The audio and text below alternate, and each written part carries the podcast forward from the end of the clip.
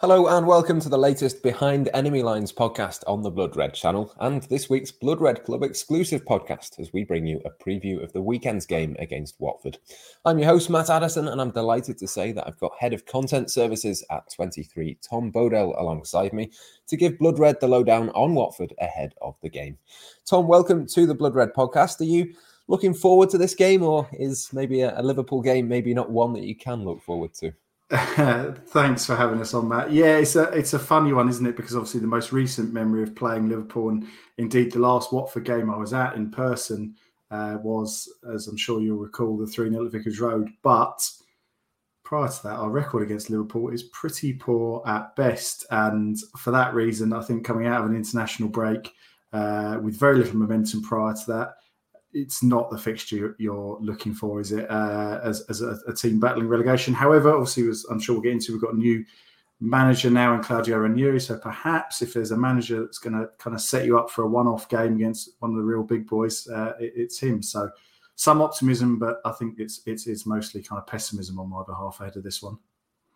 Yeah, you, you mentioned there Claudio Ranieri, an interesting appointment. I think this will be the, the first game of, of his tenure, of course. Do you think he's the right appointment for Watford? I suppose there's been so many different options. You've kind of been able to, to see a, a wide variety of managers over the last couple of years. Uh, yeah, exactly. This is the thing. People so often ask, obviously, about whether it's the right decision to sack a manager, whether it's who should come in, whether the new appointment is right. At this point, you kind of have to, you know, surrender yourself to the fate of being a Watford fan and accept whatever happens on that front will happen. I think with Ranieri, we've seen obviously in the in the not too dim and distant past how foolish you can look if you end up kind of writing him off as, as Gary Lineker did when he was appointed at Leicester. Um, you, you, you, know he's he's incredibly experienced manager. He's he's he's coached in the Premier League for a long time, one way or another. Uh, he, his last kind of club job with Sampdoria, he did very well in keeping them up in a in a pretty you know wretched circumstances, certainly worse than he's inherited here, and then did a good job the following season. So I'm all things considered, and given you know he's kind of got a bit of a reputation as a, a kind of a bit of a joke figure in the past, um, I, I, am quite optimistic about this one. I think, as I said in my first kind of answer, this is a manager who knows exactly what he's doing, comes in and kind of assesses what he's got and tries to to get the very best out of those players. Isn't going to do anything too uh, ambitious. I think you know 17th on the final day is absolutely fine from from Watford's starting position. So you know he is someone who will uh, be not doing nothing, no too, not too many frills, nothing too over the top, and you know just really just make us solid. That's what we're crying out for at this point. Is the expectation on him then just to, to stay up, and, and, and how hopeful are you that, that that will be the case? I think there's five teams below Watford at, at the moment, yeah. so not not the worst position in the world. No, that's it. And I think this is what's kind of baffled a lot of, of non Watford supporters as, as to why we parted company with Xisco Munoz uh, prior to the international break. That, yeah, there are five teams below us. We've got uh, seven points at this stage in the season. That's not too bad a return. There would certainly be in our rather, rather be in our position than Norwich's. Uh, but it's it's the kind of the performances that make me a little bit nervous about staying up and the run of fixtures. Obviously, starting with Liverpool, but we play pretty much everyone uh, or, or, everyone in the kind of top six between now and the start of December. It's a horror run. The only game that you'd really target in, in that period is, is at home to Southampton in a couple of weeks' time. Apart from that, we've got yourselves, Everton, Arsenal, Manchester United, Liverpool, Chelsea, and Manchester City before December 12th, uh, December 11th, sorry. So it's it's a horrible run, and, and that I think really is probably going to shake how we do situation around us. Obviously, you know, Newcastle are one of those teams below us, but you would reasonably assume even if uh, Kylian Mbappe and Erling Haaland don't pitch up in the next couple of weeks, uh, that they are going to improve by hook or by crook, even if it is the kind of sheer force of supporter optimism with Mike Ashley gone. So you know the the, the landscape is changing, and I think it, it does give me uh, it does leave me slightly concerned for us. I, I certainly think we're one of the four or five worst teams in the division this year, unquestionably. You, you talk about that difficult run up until December, and I mean, this would sound daft for, for most clubs, but you're suddenly looking at maybe Claudio Ranieri if he doesn't start quickly. I mean, but by December, things could look very different for Watford again. No, you're absolutely right to say. I think this has been one of the kind of talking points among Watford supporters during the international break. You know, realistically, how long has he got with such a, a tough run of fixtures? The owners have made more controversial and, and tougher decisions in the last uh, nine years than you know potentially sacking a manager for coming out the other side of a run like that. Pointless, you know. We we, we sacked a manager who'd won one and drawn one uh, in the space of a week, having been given the job on a full time basis previously. So you know they will do whatever's necessary. So yeah, it's it's not inconceivable at all.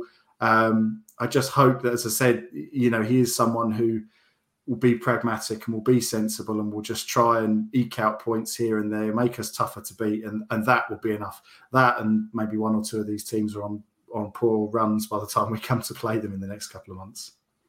I think from the, the Liverpool perspective, there's kind of been a, a, bit of a feeling that this game might come at the wrong time. We talk a lot about sort of new manager bounce with a lot of teams, but mm. is that the case with Watford? I mean, they've had so many new managers. Can you have a, a new manager bounce when it's so free? Yeah, it's a good question, actually. I think that was what they the owners were kind of banking on at the very end of last season when they got shot of Nigel Pearson with two games to go.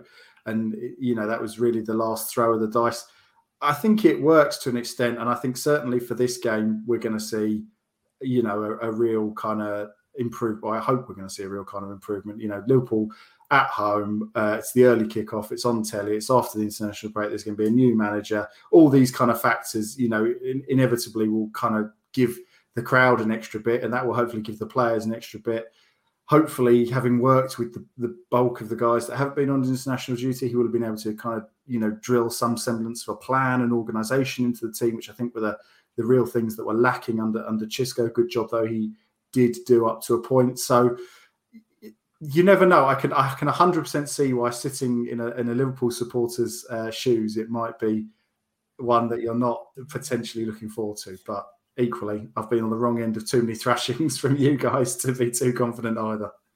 Yeah, it's tended to go one way or the other, hasn't it? That 3 0 win that you referenced, there's a, a 5 0 and a 4 1, I think, in there to, to Liverpool over the last couple of seasons. So that'll be an interesting one. There's there's a few interesting players among the, the Watford squad as well. I've got to, to ask you about Ismaila Sarr, obviously, one that mm. Liverpool have looked at heavily in the past. Is is he the big danger man, do you think, for, for Liverpool on Saturday? Yes, absolutely, without question. He's been, I think, one of the few players that you can't kind of level any criticism at in the, the early part of this season. He's scored four times already, been an absolute menace down the right hand side, and you know, I think you guys got a really good glimpse uh, in that in that kind of infamous game in, in February 2020 of or 2019 what he could do. It seems so long ago, I can't remember uh, of what he could do. Um, and, and to be honest by, with you, by that point, you know, we were we'd seen glimpses, but that was his real kind of coming out game for us. I think where he really kind of showed, you know, I am a 35 million pound footballer, which is a lot of money for us, of course. The fact that we kept him last season, he really kind of, you know, stamped his mark all over the championship and and proved that he belonged at a far higher level. And he's he's kind of continued to ride that wave in the Premier League. You know, he is so quick; he doesn't look it necessarily. He's you know he's quite tall, I think, for a winger, and he's kind of the the body shape when he's on the ball and what have you. You wouldn't necessarily think he's going to go past you in a flash, but you know he will give whoever's at, at left back, be it Robertson, be it Tsimikas, a you know a tough afternoon. He he has got that little bit of acceleration and pace in him speeding away and he's he's just getting better and better by the week as you watch him so he's not going to be with us forever but we're certainly enjoying him whilst whilst we can and yeah he would be the one that you've really got to watch out for this weekend yeah, I know you, you wouldn't obviously want to, to lose him as a Watford supporter, but how long do you think it's it's realistic to, to keep hold of him given the current form? Is is it just a matter of time before someone comes in for him, do you think? Yes, I'd, I'd be stunned if he was with us beyond next summer, regardless of whether we stay up. I wouldn't have thought he's, you know, signed up for two years, a second season in the championship if the worst were to happen. And even if we stay up, I think, you know, the model of the club dictates and the model of the ownership that they've they've kind of created down the, the years with with Udinese and Granada before us kind of dictates that there is a there's an optimum point to sell these players. And you know they spent 35 million pounds. I think there's some more and add-ons on him thinking this is a guy that in a couple of years is going to be worth potentially significantly more of that. He was never signed to be with us for three four five years. I don't i don't think it i think it would be naive to to suggest otherwise. So yeah i think probably next summer he goes, which will be a shame, but he'll go with our blessing, unlike our good friend Richarlison at uh, Everton. Would Liverpool be a sensible destination, do you think, for him? And how much, you mentioned there the 35 million, how much do you think it would take to, to get him out of Watford next summer? The figure that's been talked about before is sort of 45 to 50 million is kind of what the owners were looking for. I know Palace uh, made an offer of about 20, I think, with an option. I'll take him alone and an option at 20. Um, so, you know, that was kind of termed as derisory at the time. So I think somewhere in that kind of 45 to 50 million pound bracket, depending on what he does over the next year. You know, if he has a, a, a season where he hits double figures for goals and assists, you can only see that going up. Um, in terms of Liverpool as destination, I think it would be the perfect destination for him. He's, you know, not dissimilar in a lot of ways to someone like uh, Mohamed Salah or Sadio Mane. He's, as I'm sure you know, good friends with Mane from international duty, and he's kind of spoken about him in the past as sort of a, a younger brother. And I think as someone who is nominally a wide forward, but is very comfortable and, and very keen to drive into the box and, and, score goals for himself as well as creating for others, you could see him slotting into that that kind of famed front three very nicely. So yeah, I think Liverpool would be a great destination for him. And there's a, another attacker that I wanted to ask you about in, in João Pedro as well. Mm. Really sort of interesting player. Was linked with Liverpool for a long time, ended up going to Watford from Brazil. He obviously had a big price tag, big reputation. What's it been like so far for him? Has he settled and, and how yeah. justified has, has that move been so far? Yeah, it's it's it's worked out. It's been a funny one in insofar as, as you say, there was a lot of kind of talk of him going to a far bigger club. I think Barcelona, Manchester City were both linked as well, and there was some talk at the time that uh, those clubs were trying to get uh, Fluminense to to kind of break their agreement with Watford, or even for Watford to just sell them, sell him to them before he'd even set foot in England. Um, he arrived in in January of, of 2020 when we were kind of you know, really mired in that relegation battle. And, you know, he was never going to be a, a kind of player for that situation and probably not for a Nigel Pearson team either. And he was used very, very sparingly. I went to his debut actually, Tranmere in the FA Cup, and he was come off came off the bench and looked really quite handy. But he thought, you know, there's a lot of learning to do there. And I think in a, a funny kind of way, going down to the Championship has done him good in that sense because it's kind of toughened him up. He, you know, he loves the physical side of it. He, you know, he's the first one in there. If there's trouble, he's the first one piling in there to to to, to say his uh, say his piece or, or more.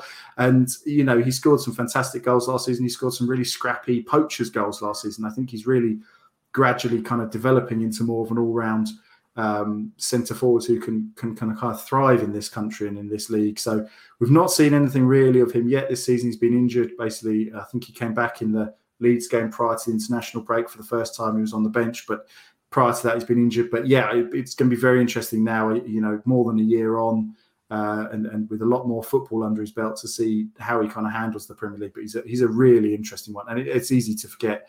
And I'm 99% sure that I'm not going to be wrong in saying that this, but he is only 19 still, so he's very young, really yeah, still plenty to, to watch out for with him. Someone who's a, a, slightly bit older and a bit more experienced in his career is, is Moussa Sissoko. I wanted to ask you mm. about him as well. A, a, very decent player when he's at it, slightly sort of erratic in terms of his consistency and his form, but when it, when he's good, he's he's really good. And have you sort of seen that for, for Watford yet, or are you still waiting for, for that proper player to, to come through? Yeah, it's it's been a little bit difficult for him and, and for all the midfielders, I think, to be honest, for two reasons. We've firstly we signed essentially a whole new midfield, Moussa Sissoko being one of those. Um, Juraj Kucka also joined kind of quite late. I was looking at this before before coming on to meet you, but a lot of the signings actually were made quite early, and it looked like we were done and then we signed sort of another three or four quite late in the window. And, and Sissoko was one of those. Kucka was one of those, and Ozan Tufan, who we signed on loan as well, was another of those. So that was another three midfielders to add to the kind of options we already had, and we'd already signed Peter Etebo on loan um, at that point as well. So you know, it's, it's been a very kind of big turnover in, in, in, the whole squad, but in midfield more than anywhere else. Um, and I don't think Xisco quite found the balance of players uh, you know, the system and, and kind of tactically before he was sacked ultimately. And I actually felt like that last Leeds game was, you know, in terms of the the starting eleven, it was uh, it was Tufan ahead of Kucka and Moussa Sissoko in a kind of four two three one nominally, and I thought that was actually probably the best kind of shape for those guys and best kind of roles for those guys. But in the end, it was such a wretched, such a dire team performance. It, it didn't make an awful lot of difference. So I'm hoping that someone like Ranieri coming in will really, you know, give him a clearly defined role, a clearly defined set of expectations, and and and just play to his strengths. But on the face of it, it seems like a very good signing, and, and for not very much money either. Um, it, it could be a real bargain. Yeah, certainly there is a, a very good player in there, and it should probably be a very good game at Vicarage Road. But I think that just about brings us to the end of this preview podcast. Thank you very much to Tom for coming along and joining me. Just before we finish, I will ask you the difficult question of a score prediction, especially hard when it's the first, obviously, game of Claudio Ranieri's spell. But uh, I think I'm going to go for a 3 1 Liverpool win. I think I fancy Liverpool will just about have enough. But what do you think it might be?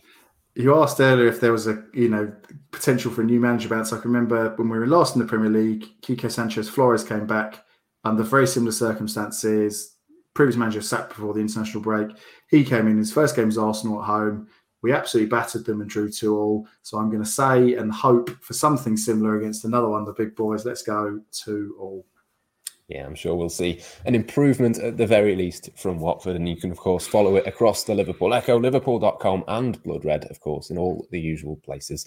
For now, though, thank you for tuning in. Enjoy the rest of the build up to the game for the rest of this week. And goodbye for now.